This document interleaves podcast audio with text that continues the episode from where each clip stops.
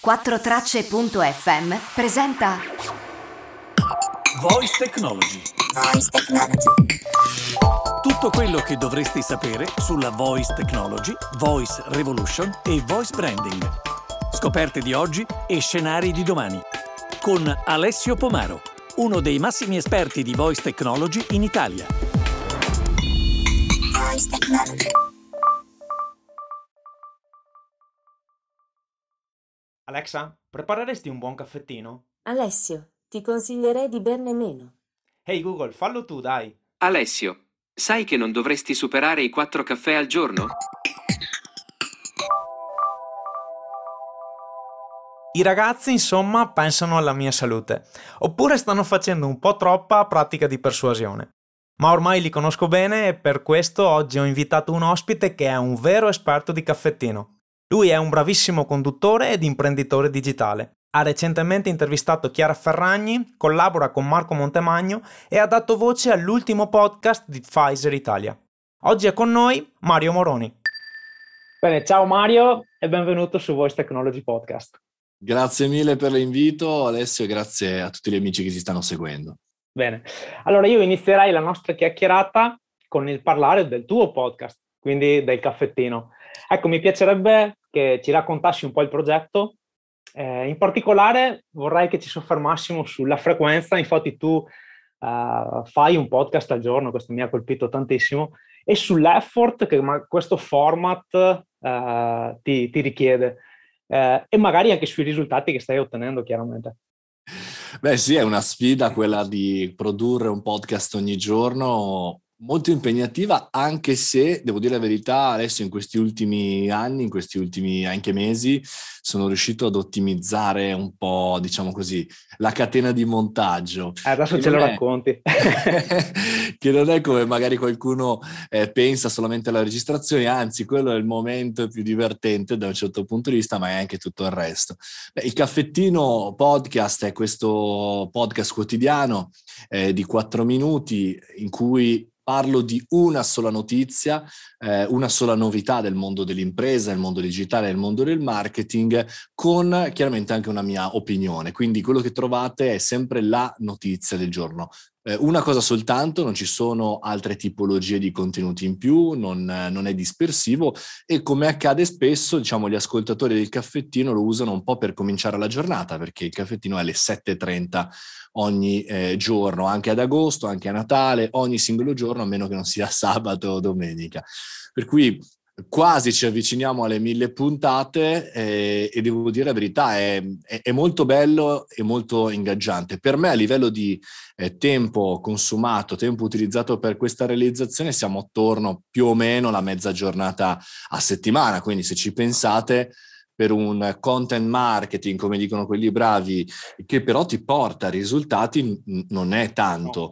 Eh, la difficoltà appunto è farlo, è farlo ogni settimana, ogni, ogni giorno essere presente, però io dico spesso, secondo me potrebbe essere l'esercizio che tutti dovrebbero fare, ognuno il suo, per anche aggiornarsi e per rimanere chiaramente in allenamento. Assolutamente, sono d'accordissimo con te su questo, infatti anch'io cerco di postare non come podcast ma sui social tutti i giorni e questo mi aiuta moltissimo nella, nella crescita, anche nel, nel, tenermi aggiornato, come hai detto anche tu.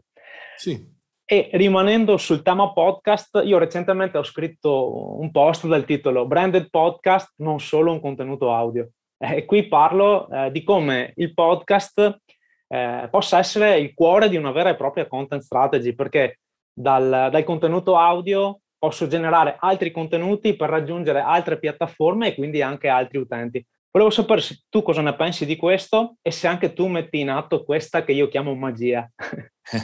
Beh, la moltiplicazione dei pani e dei pesci un po', no? Quando da un contenuto si parte e, e, ci si muove. Dico sicuramente l'ottica del professionista che ragiona in inbound, quindi per far sì che gli altri lo contattino, eh, eh, il podcast ha un grande valore, che sia un solo eh, podcast che poi magari viene suddiviso, nel mio caso è un eh, podcast flash briefing, quindi sono quelli che durano poco, che dicono una notizia soltanto, quindi di, cioè, strutturarlo o sottodimensionarlo o tagliarlo sarebbe un po' complicato, però quello che faccio con il mio team è scrivere per ogni podcast un articolo, un blog e poi diciamo il podcast della settimana che è piaciuto di più, è stato più ascoltato, è scelto dalla, dalla mia community, diventa anche la newsletter della settimana. E, e quindi diciamo da il mio dispendio di energie per quei cinque podcast partono articoli, eh, partono newsletter, partono chiaramente lanci social, partono anche magari dei sondaggi, per esempio nelle stories eh, magari dico una notizia, do la mia opinione e chiedo agli altri che cosa, che cosa ne pensano. Quindi in realtà diventa un fulcro veramente importante. Per le aziende credo che sia per assurdo ancora più semplice perché magari fanno un podcast più lungo, più pregno di contenuti, più eh, anche improntato su altre tipologie di argomenti. Quindi sicuramente sì, il branding podcast. Eh, al di là di essere una moda positiva degli ultimi tempi per le aziende, è anche sicuramente l'elemento più funzionale eh, negli anni che stiamo vivendo eh, per eh, entrare all'interno non soltanto delle case, ma nelle orecchie, nelle menti dei nostri potenziali clienti. Certo. E tu con, eh, che, tornando un attimo anche alla prima domanda, che tipo di risultati stai ottenendo con, col tuo caffettino? A livello di ascolti, ad esempio, se ce li puoi condividere, ovviamente. Ah, guarda, chiaramente sono, voi tutti potete vedere chiaramente le classifiche dei podcast. Sì. Il flash brief in questa modalità ha il contro di ripartire ogni giorno da zero, cioè nel senso non c'è una puntata che eh, ha una coda lunga importante. Ci sono delle puntate che ho fatto che continuano ad essere ascoltate, però diciamo che la normalità è il fatto che ogni giorno risalgo, riparto dal gradino più basso della classifica.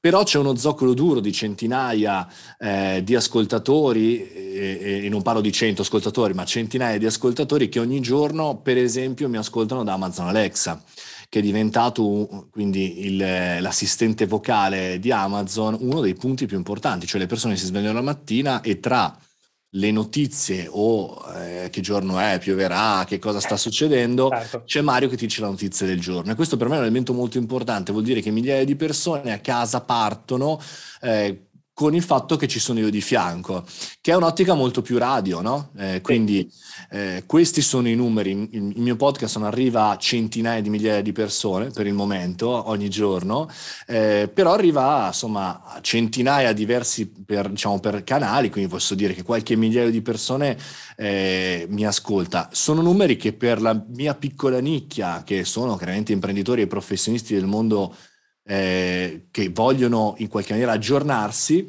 sono numeri secondo me interessanti che poi presi in settimana e in mesi chiaramente diventano argomenti interessanti. Anche qui io differenzio i miei guerrieri, cioè la mia community, quelli che ascoltano tutti i giorni, e c'è una media di 3-4 puntate a settimana, quindi quasi tutte le puntate, a quelli che invece trovano l'argomento interessante, mi ascoltano una puntata, magari ascoltano quella precedente e poi scompaiono. Cioè per me va bene anche, anche entrare in contatto con loro per un breve periodo. Certo. Vorrei rimanere sul tema Alexa, perché ti devo fare una confessione. Infatti, quando ci siamo sentiti ad inizio mese, ci siamo scritti, io non avevo capito un dettaglio di quello che mi avevi detto, ovvero che era la tua la voce nella skill per Alexa di Pfizer. Ecco, a questo proposito volevo sapere com'è andata, di cosa si tratta anche, di cosa parla, perché è stata fatta questa skill e com'è prestare la voce ad un'applicazione vocale.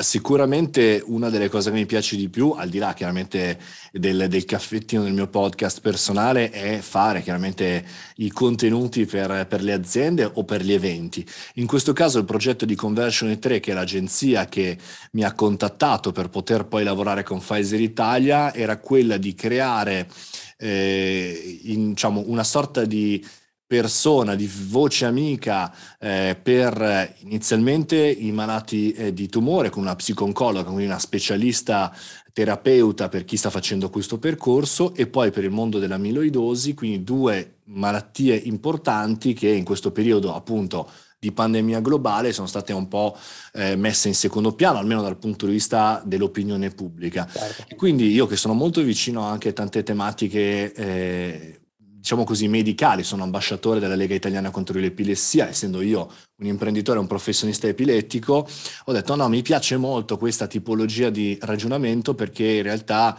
eh, utilizza la voce, lo strumento che è diciamo, il, mio, mio, strumento principale, ha un'ottica secondo me molto interessante di nuove, nuovi punti importanti per assistenti vocali. Alexa come chiaramente anche eh, Google Home e gli altri sono un ottimo esperimento oggi che ha funzionato e che sarà nel presente nel prossimissimo futuro un elemento di cambiamento. Non avremo più lo smartphone, ma avremo sicuramente qualcuno con cui parlare. Quindi essere lì ad oggi per un grossissimo progetto eh, ed essere utile era uno dei punti importanti. Poi chiaramente riascoltandosi eh, ci sembra un po' quell'emozione di dire che bello, insomma st- eh, sto aiutando nel mio piccolo, perché chiaramente i contenuti sono scritti dai medici, dai professionisti, eh, però qualcuno ad affrontare un percorso, è un po', è un po questo no? quello che mi prefigo di fare. Bello e complimenti anche per uh, tutto questo impegno insomma, sociale.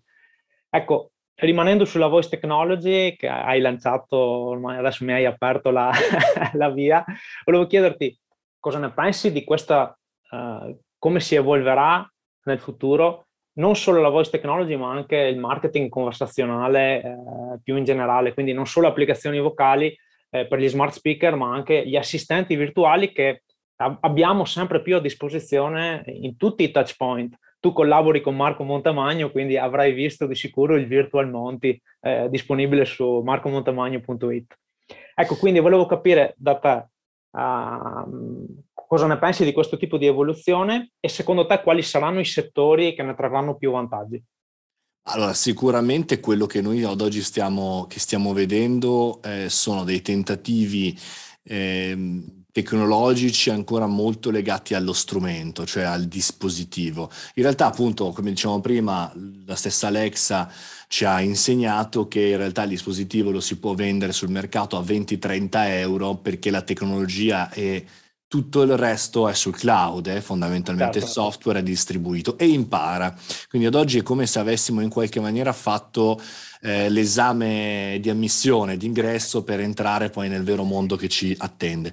Dall'altra parte ci sono invece i dispositivi che stanno cambiando, se avete visto chiaramente eh, l'ultima provocazione di Elon Musk, dico provocazione perché chiaramente ad oggi non c'è un reale progetto di robot, eh, però si va in quella direzione, quindi sicuramente il mercato eh, si sta cominciando a formare, si stanno formando anche eh, gli utenti, i clienti, noi ci stiamo abituando ormai a conversare, non è più anormale, stiamo vivendo quello che è già accaduto con i telefoni cellulari, no? una volta quando tu vedevi una persona parlare al cellulare, nei primissimi momenti, lo dico per i più giovani, eh, sembrava un pazzo, dicevi al tuo amico, dicevi guarda, quello che parla solo il cellulare, ma vai a casa a chiamare, no? sì. Ad oggi è il contrario, se una persona esce, esce, senza il cellulare è vista un po' come una scelta hippie, no? come una, ah, guarda questo che vuole uscire, fare downshifting, eccetera, ma non è possibile.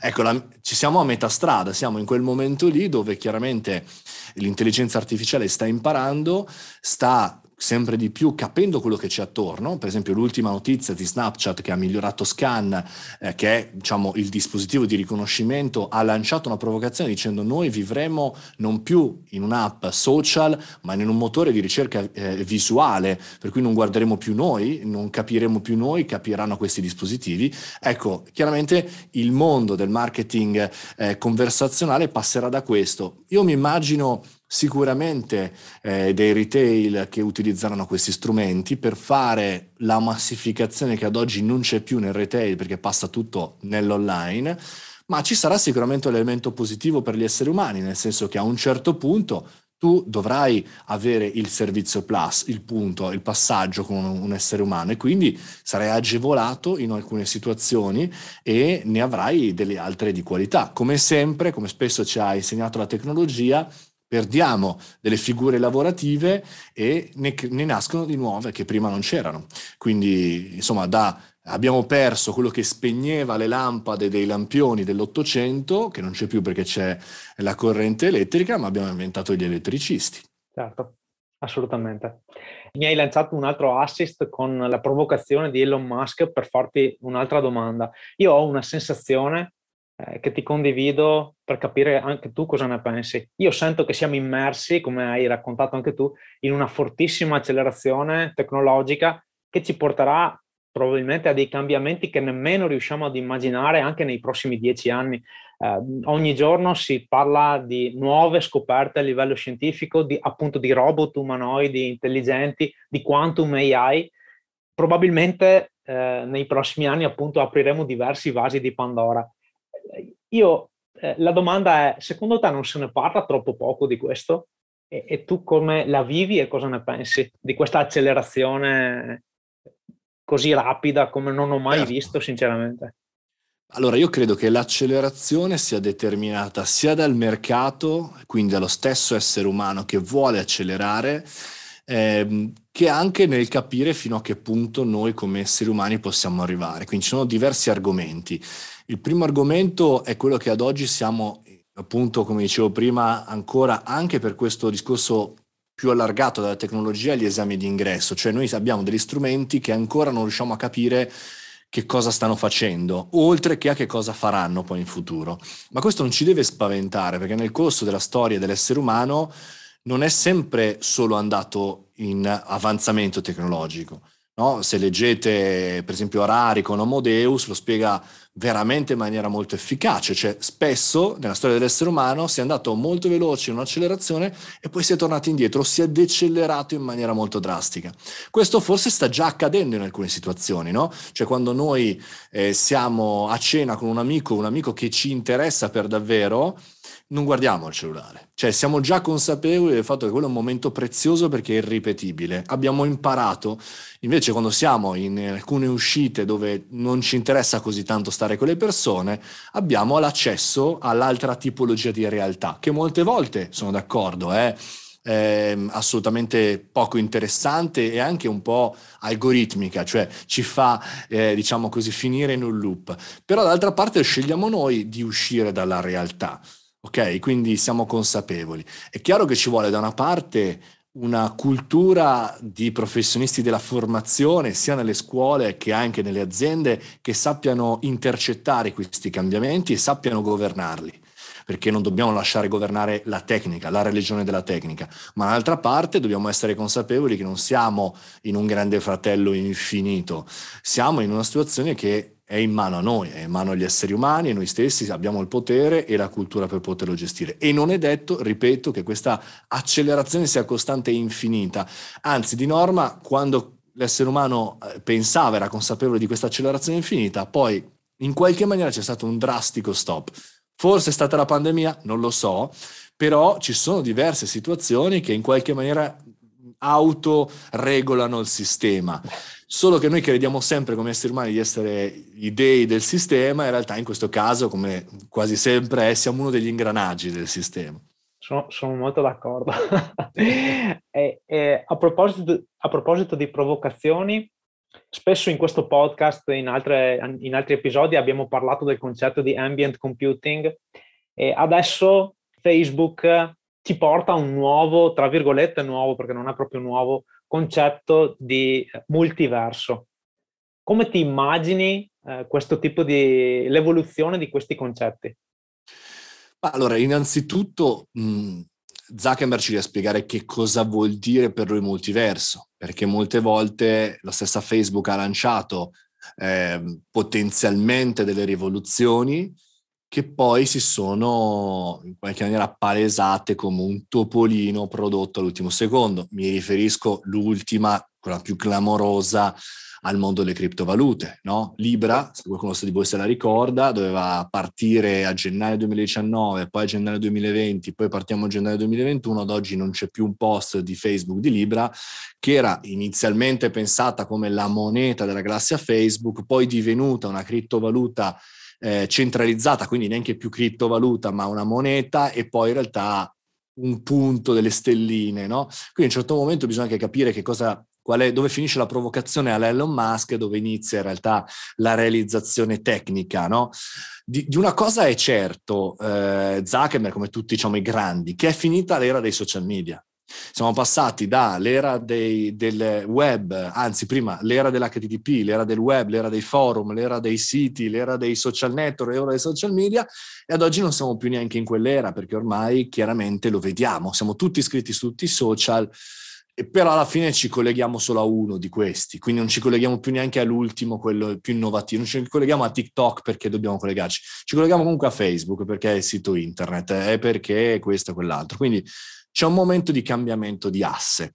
Chi ad oggi riuscirà sicuramente a cambiare e a imporre un nuovo standard, cioè a dare risposte agli utenti e, e, e chi prima arriverà. Non credo che la soluzione sia necessariamente la chiusura, eh, come per esempio l'Etiopia sta proponendo il proprio social network che cancellerà Facebook e gli altri social network non nazionali. Non credo che questa sia la soluzione, non credo neanche sia la soluzione quella della gestione, come sta facendo Russia e Cina, dall'alto delle potenzialità, quindi mi sta, mi sta sulle balle Twitter, lo rallento del 50% per non farlo utilizzare gli utenti ci essere proprio un nuovo cambio di paradigma, ma un cambio vero, perché se pensate bene, oggi 2021-2022, a seconda di quando ci state ascoltando, siamo tornati all'utilizzo dei social media come la televisione. In pochissimi creano contenuti e tutti li guardano e tutti gli altri, il 99% degli utenti, non crea più contenuti a meno che il commento a quella cosa politica, il commento al calcio, il commento per i professionisti, ma che sono siamo pochissimi.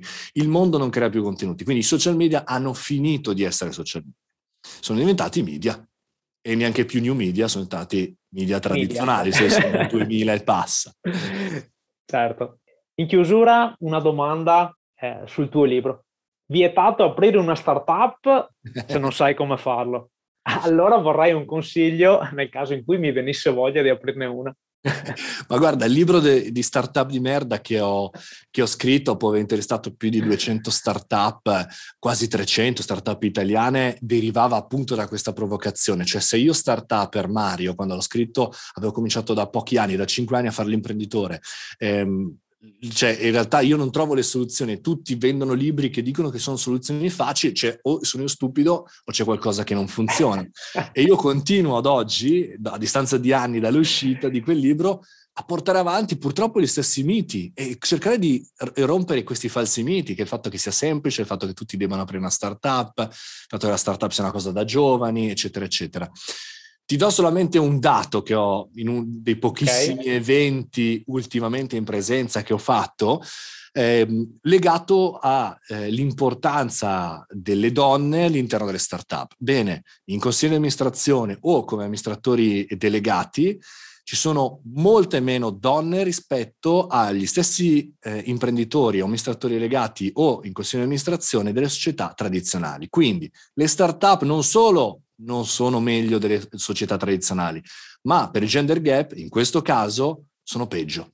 Quindi tutto quello che sta, sta dietro la retorica delle start-up, secondo me, quindi il fare l'imprenditore in un'azienda innovativa deve passare dalla cultura e dalla formazione, dalla competenza. Studiate prima di aprire un'azienda, andate a lavorare in una grande azienda o una media azienda per imparare i processi prima di aprire un'azienda. Cercate di fare i processi che normalmente potrebbe dirti tuo nonno, tuo zio, cioè eh, quei consigli di buon senso per approcciare un progetto di medio e lungo termine, perché chiaramente fare startup è fare impresa, non è aprire l'account eh, Instagram o l'e-commerce, quelli sono strumenti che vanno e vengono, sono le cose più semplici da fare nel mondo imprenditoriale. Le cose più difficili invece sono creare valore, cioè saper fare soldi spendendo meno soldi possibili e meno tempo possibile.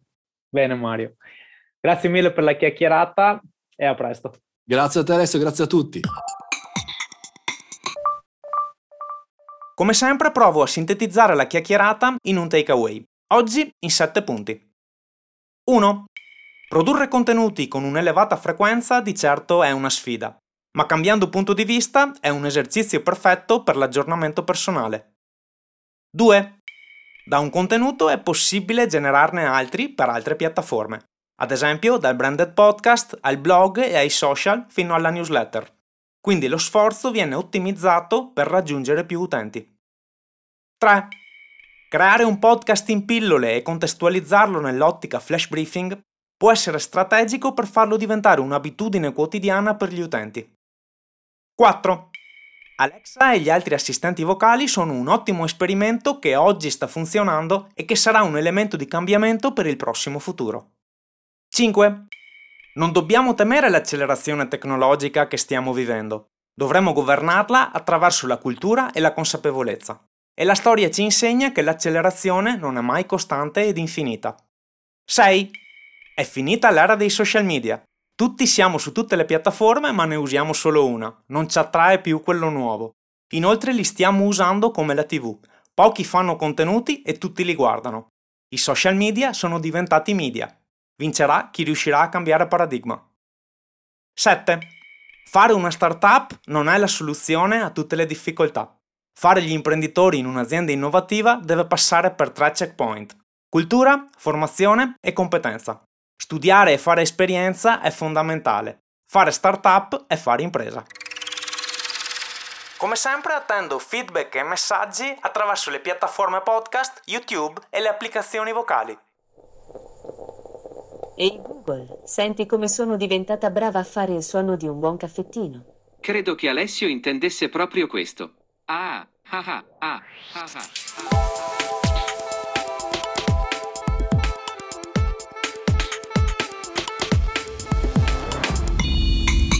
Technology.